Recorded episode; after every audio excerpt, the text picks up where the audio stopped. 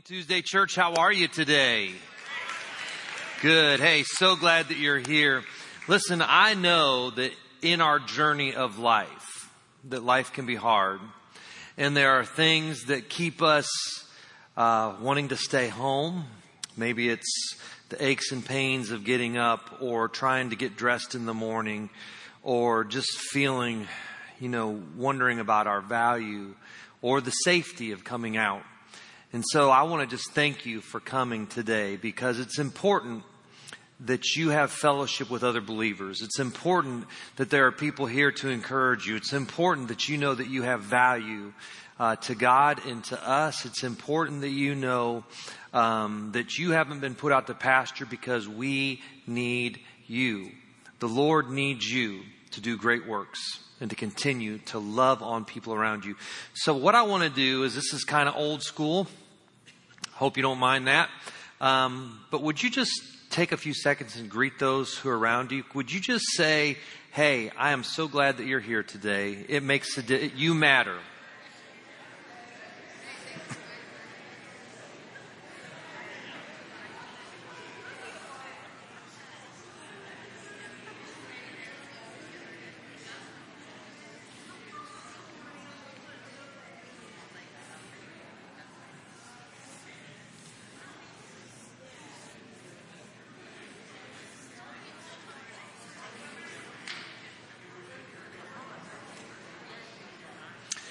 Okay.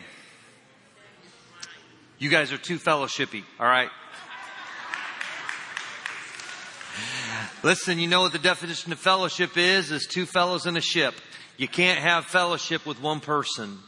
And we need each other. We need community. We need to know that we are not alone. We need to know that there is a purpose. We need to know that God has created us for something greater. And friends, you you have a pulse, you have a purpose, you have a mission. And you need each other, but more importantly, you need God. And so don't let the pressures, don't let the thoughts, don't let the, the roadblocks that come up into our minds a day stop you from being here. Because the Lord wants to do something great in your life today. Hey, I want you to turn to the person next to you and say, God's got something great for you today.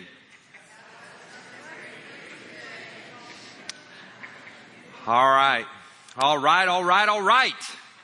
Here we go. Listen, we are in this series. Thank you. Thank you. I believe that. Listen, we're in this series called Cracked Pots. How many of you feel like cracked pots today? How many of you feel like you've been struggling, like it's been a challenge, that you have lived a lifetime, right? You can't go through life without nicks and cracks and scars and breaks. And when you have gotten to our age, when you have gotten to a place where you know that that uh, you can look at your past and say, man, I don't know how I made it through that time in my life except for the grace of God and His redemptive power. There is something great about scars because they tell a story. There is something great in scripture that we see when God says, look, those who have been hurt, those who have been broken, James chapter 1, Romans chapter 5 says that when you have been through a battle, when you have been through a test, it is because God has allowed you to go through that and you have gained wisdom and you have gained character and you have gained perseverance and you have matured in your lifetime because of those scars. So your scars matter. Your story matters. It does not disqualify you. In fact, it makes you more beautiful. Turn to the person next to you and say, You are looking good. turn back to that person and say, I know. All right, so today we are at one of the most important places in this series. Any of you uh, have a favorite movie? Any of you, when I know that, you know, some of you, like I know one person, Ray, would, for, when he grew up, there weren't, wasn't even TV out yet. So where's Ray? I see you, Ray. I see you. How many of you have a favorite movie that you saw growing up? My, on the count of three, I want you to shout out your favorite movie. Ready? One, two, three. Indiana Jones, The Last Crusade. Right. Indiana Jones, you guys are on it today. I'm glad we're thinking like, so Indiana Jones, Last Crusade, you know I named my youngest son after Indiana Jones because I just think he's so cool and I like Indiana. But my favorite movie is Indiana Jones and the Last Crusade. One of my favorite scenes is the very beginning of the movie. Indiana Jones, who is a finder of lost things. He is an archaeologist, is teaching a class on archaeology.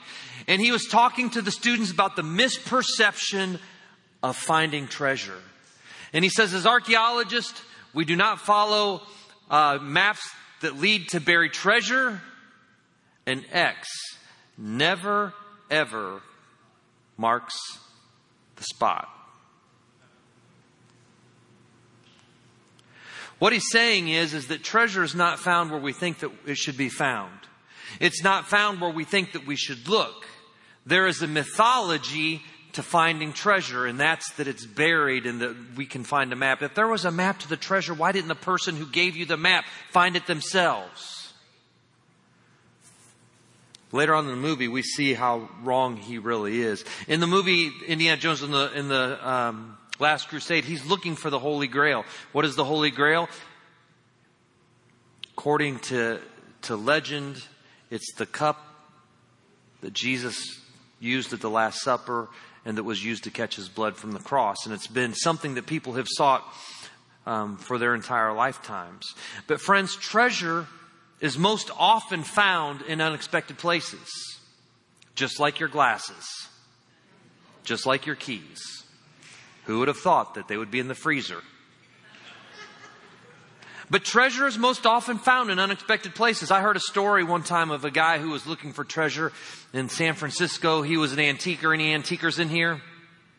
My mom is a big antiquer. She loves to go to Goodwill and garage sales and stuff like that, and she finds treasures all the time that she tells me about. But hi, mom, if you're watching today, glad you're here. So he was looking through San Francisco, and um, he came across this small old antique shop, and he walked in and he looked around. Most of it was just junk and trinkets that just were really worth nothing. And and uh, all of a sudden, though, he looked down and there was a cat, and there was the cat drinking out of the most exquisite bowl he had ever seen. In fact, as he got a closer look without trying to be too obvious, he discovered that the bowl that the cat was drinking milk out of was a priceless vase from the Ming dynasty. He thought, this guy doesn't know what he has. I mean, this is worth, you, you can't even put a price on it. This is ancient history how can I get this bowl away from this man without him knowing what a great treasure he has? So he came up with a plan and he said to the man, he said, you know, um, thank you for letting me look around. I was just noticing just how exquisite your cat is. Your cat is an exquisite animal. I must have your cat. And the man said, Oh, I couldn't get rid of my cat. I mean, my cat is, uh, keeps the mice out of our shop and it's, you know, a great companion for me and my wife. And the man said, Look, I know this is absurd, but I got to have that cat. How about I give you a $100 for your cat? The man said, Well, that's a lot of money for a cat. I mean, my cat is definitely not worth a $100, but if you really want my cat that much, you can have it. And the man said, Okay, done deal. And he pulled out a $100 bill and put it on the counter. Said, By the way, you know, since I'm traveling, I'm going to need something to feed the cat from, and I, you know, so he can drink his milk. Why don't I just throw in another ten dollars and I'll take that old vase, that old bowl you have on the floor that you've been feeding your cat with? And the owner of the shop said, "Oh, sir, I could never do that. That is a priceless vase from the Ming Dynasty, and it's priceless." Funny thing though, since I've been feeding my cat from that vase, I've sold 17 cats. Who would have ever thought you could find treasure in an antique shop in San Francisco? My mom would have thought that. But most of us wouldn't believe that you could find treasure at a trinket store. I mean, whenever we think of treasure, what do we think of? We think of finding it in buried beneath pyramids or in sunken ships or in exotic jungles or buried deep in the, the in the earth.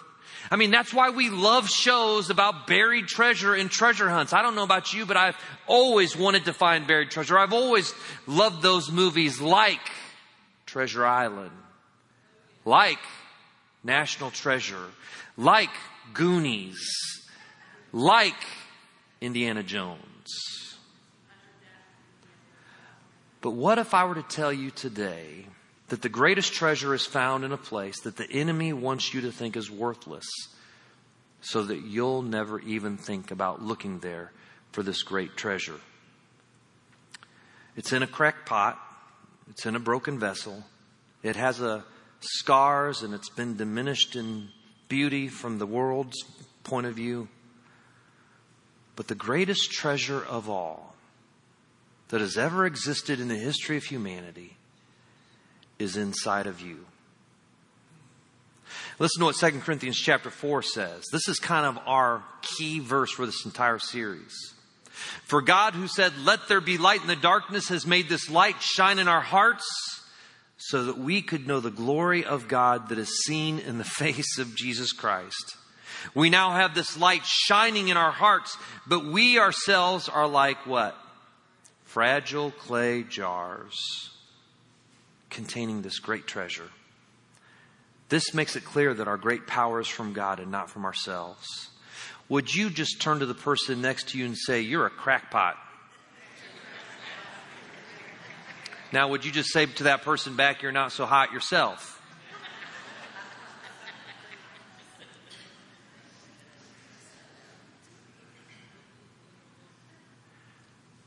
This verse is so meaningful to me.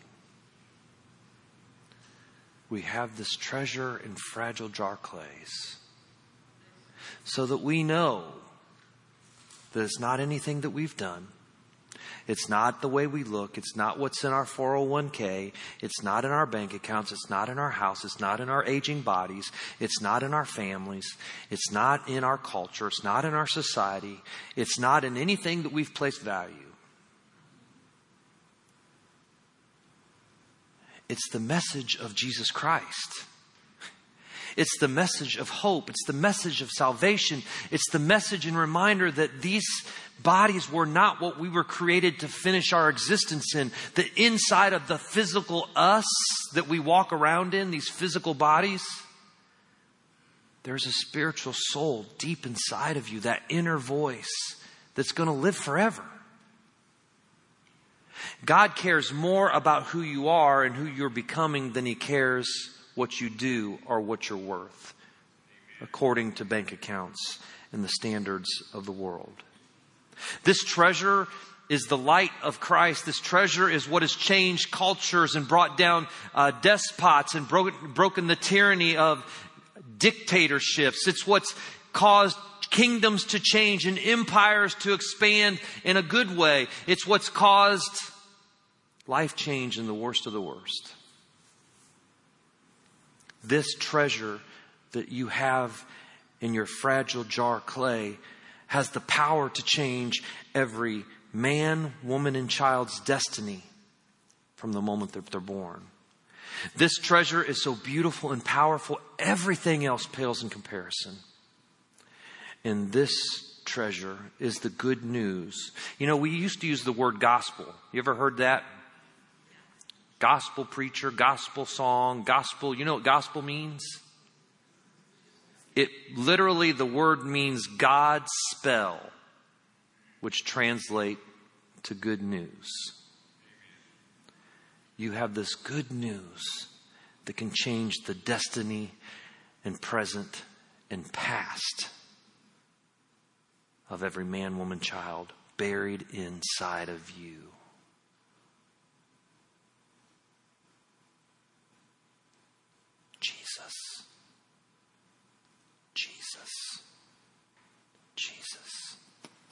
When I was uh, the advanced age of 25 years old, which was like last year,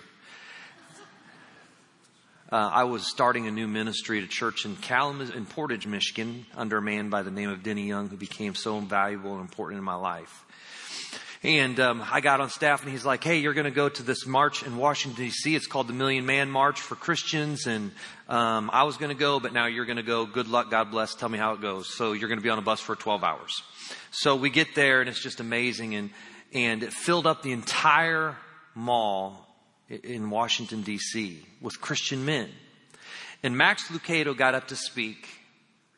And he said, On the count of three, I want everyone to yell out the name Jesus. And one, two, three, and men, boys of all ages and races from every part of the country yelled the name Jesus. And I'm not going to lie to you, I saw this with my own eyes. There was a tree off the edge of the mall that shook with the power of the name of Jesus. For you have this treasure in jars of clay not so that you can boast, but so that God can do the good work He planned in you. Listen to what um, happens on the road to Emmaus in Luke chapter 24. Jesus says to these guys, he says, or these people, he says, When I was with you before, I told you that everything written about me in the law of Moses, in the prophets, in the Psalms must be fulfilled. Then he opened their minds to understand the scriptures and he said, Yes, it was written long ago that the Messiah would suffer and die and rise from the dead on the third day. It was also written that this message would be proclaimed in the authority of his name to all the nations beginning in Jerusalem. Are you ready? There is forgiveness of sins for all who repent. And you are witnesses of all these things. My friends, I don't care what your past is. I don't care what you did last night or this morning. I don't care if you're an addict, if you're an adulterer, if you're persecuted, if you've made poor choices, if you've lived in a bad lifestyle. I don't care what shame or guilt the enemy wants you to carry around like this weight and this anchor that draws you down. It could have happened 40 years ago. I baptized a man one time who came to me and said, with tears in his eyes, Shane, I don't know that God can love me. And I said, why? He said, when I was in the workforce 40 years ago, I stole things from the stock room and took them home because we didn't have anything at home. And God cannot forgive a thief. And I said, then you don't know the Jesus that I know because the Jesus I know can take that shame, can take that guilt, can wipe it away, can give you a second chance, can give you a do-over, can give you a new beginning. Do you believe that? That today. Because if you do, then you should live your life differently. You don't have to live as the world condemns you. You don't have to live with that black mark that was put against you. You have been freed by Jesus. And if you have been freed, it means that you should live. And if you can live as a free person, as a person who has been redeemed, your life should be fundamentally changed from this point forward. So do not let the world tell you how terrible a person you are because Jesus has stood in your place and said, Their sin is mine and they are clean before God. So come on, let's go because 2 Peter chapter 2 9 says this. But you are not like that, for you are a chosen people. You are royal priests, a holy nation, God's very own possession. As a result, you can show others the goodness of God for he called you out of the darkness into his wonderful light. Friends, is there any better news than that? Is there any greater truth? It's almost overwhelming for us to think that we are being called to be a standard bearer of such incredible news, that God has placed this treasure in our heart to take to the farthest ends of the earth. And we often think, why would God choose me? If you knew my past, if you knew that I didn't couldn't read till I was in fifth grade, if you knew that um, for me this is true, I flunked kindergarten because I said I'd, I'd never be able to talk to people. I was too shy. If you knew the mistakes I'd made, if you knew how um, un man, just what a failure I've been in my in my walk, the things that I've said, the things that I've sought, the things that I've seen, the things that I've said. God, you wouldn't use me. I'm just a nobody. I don't even know what words to use or where to find things in the Bible. How could you choose me? Okay, I want you to turn to the person. This is important. You turn to that person next to you or behind you, in front of you, on the side, and say, You are chosen.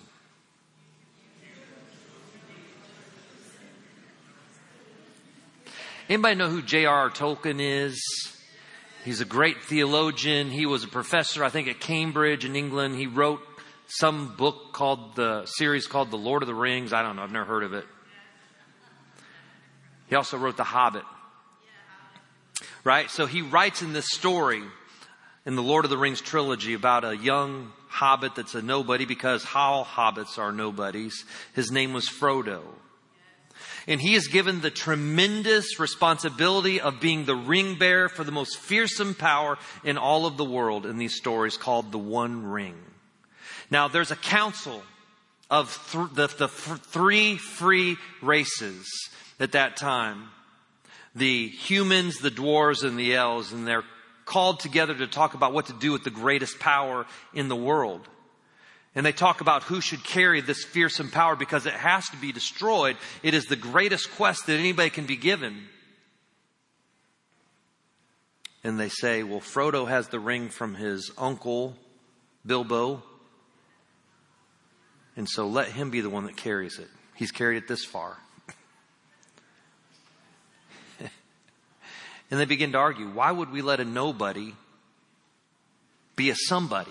Why would we let a nobody who is not a great warrior take on such a fearsome task? I mean, let one of the great warriors seated around this council be the ring bearer because somebody's going to have to protect it. Somebody's going to have to make tough decisions. And he's a hobbit. He's short and has hairy feet. Ladies, don't look at your husband right now. And they say, no, we're going to let Frodo do it. But the responsibility of Frodo, the weight of this burden is so overwhelming that later on he will come to one of the most powerful elves in the entire world whose name was, who was named the Lady of the Woods and said, please, would you take this ring? Take, I can't carry this anymore. I can't carry this responsibility. I'm not good enough. I can't, I'm not strong enough. I'm not courageous enough. You carry the ring for me. And she says, You are the ring bearer, Frodo. The task was appointed to you. And if you do not find a way, no one will. You see, friends, God has given you a mission. No one else can do what you can do. No one else has the contacts that you have. No one else rubs shoulders with the neighbors like you do. No one else goes through the Walmart checkout line or goes to the bank or eats it. I mean, where do you guys eat again, Ray? Cracker Barrel. No one eats at Cracker Barrel like you do. My mom's favorite place, by the way. You see, you are carriers of this great treasure that's hidden in a fragile clay jar, and no one can do what you can do because no one has been given your mission if you choose to accept it. Either way, the message is going to explode in five seconds. Listen to what Ephesians chapter 2 verse 10 says. For we are God's what? Come on now. We are God's what? Masterpiece. He has created us anew in Christ Jesus so that we can do the good things He planned for us long ago. And friends, it's up to you. No one else can carry this mantle. No one else can lead this charge. No one else is called to do this battle but you. How many of you have grandchildren? Raise your left hand. I can't remember which hand I am. How many of you have great grandchildren? How many of you have great great grandchildren? How many of you have great great great grandchildren? How many of you have children that you love? How many of you have people in your life that you love? How many people? How many of you would love for those people to spend an eternity um, being tortured in the fires and without the presence of God in hell?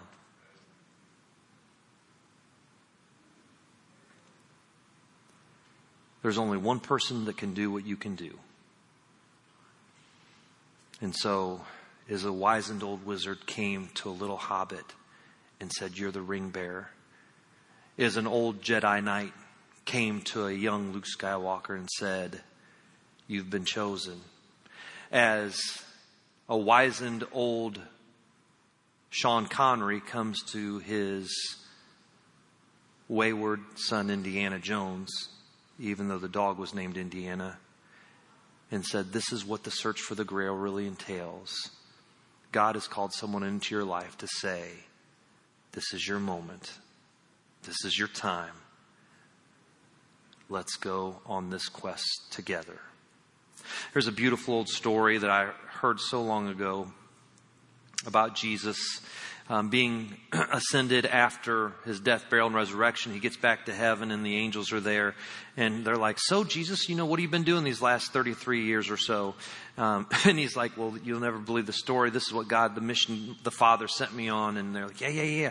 And he said, uh, He told him about his ministry and his birth, his ministry, his death, his burial, and his resurrection, and about his ascension. They're like, Jesus, that is so unbelievable. And he's like, Yeah, you have done what the world has been crying out for since the fall of humanity, all the way back in Genesis chapter 3, verse 15.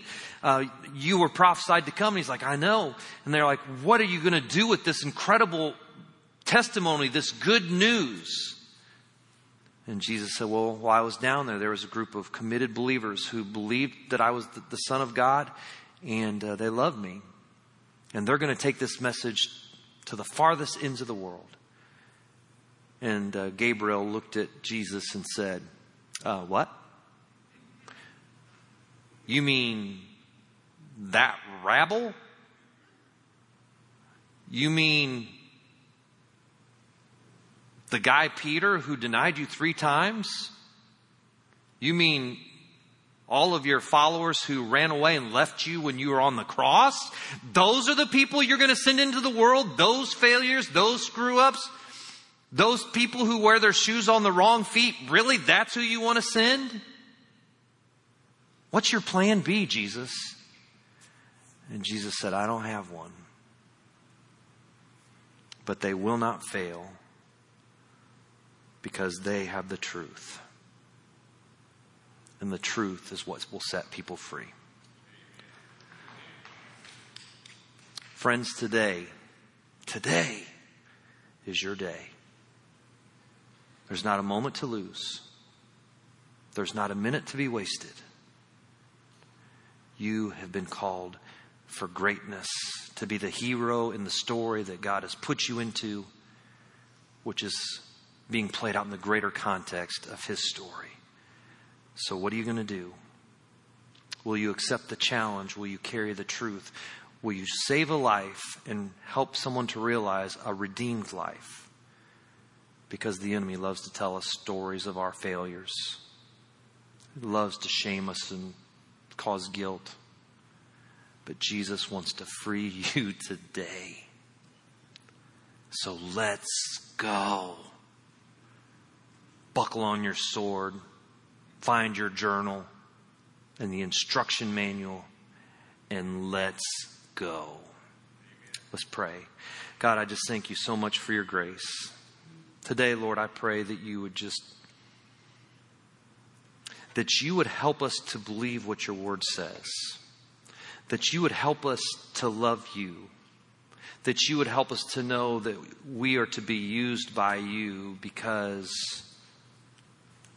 we've been appointed as messengers. Even though we have these fragile clay jars that this treasure is held within with scratches and dings and dents. Lord, it's through our imperfection that you have chosen to take this perfect message. Help us to be bold and courageous. Help us to know that as long as we have a pulse, we have a purpose. And so, God, help us to live free and live with passion and a sense of adventure because the best is yet to come. It's in Jesus' name we pray. Amen.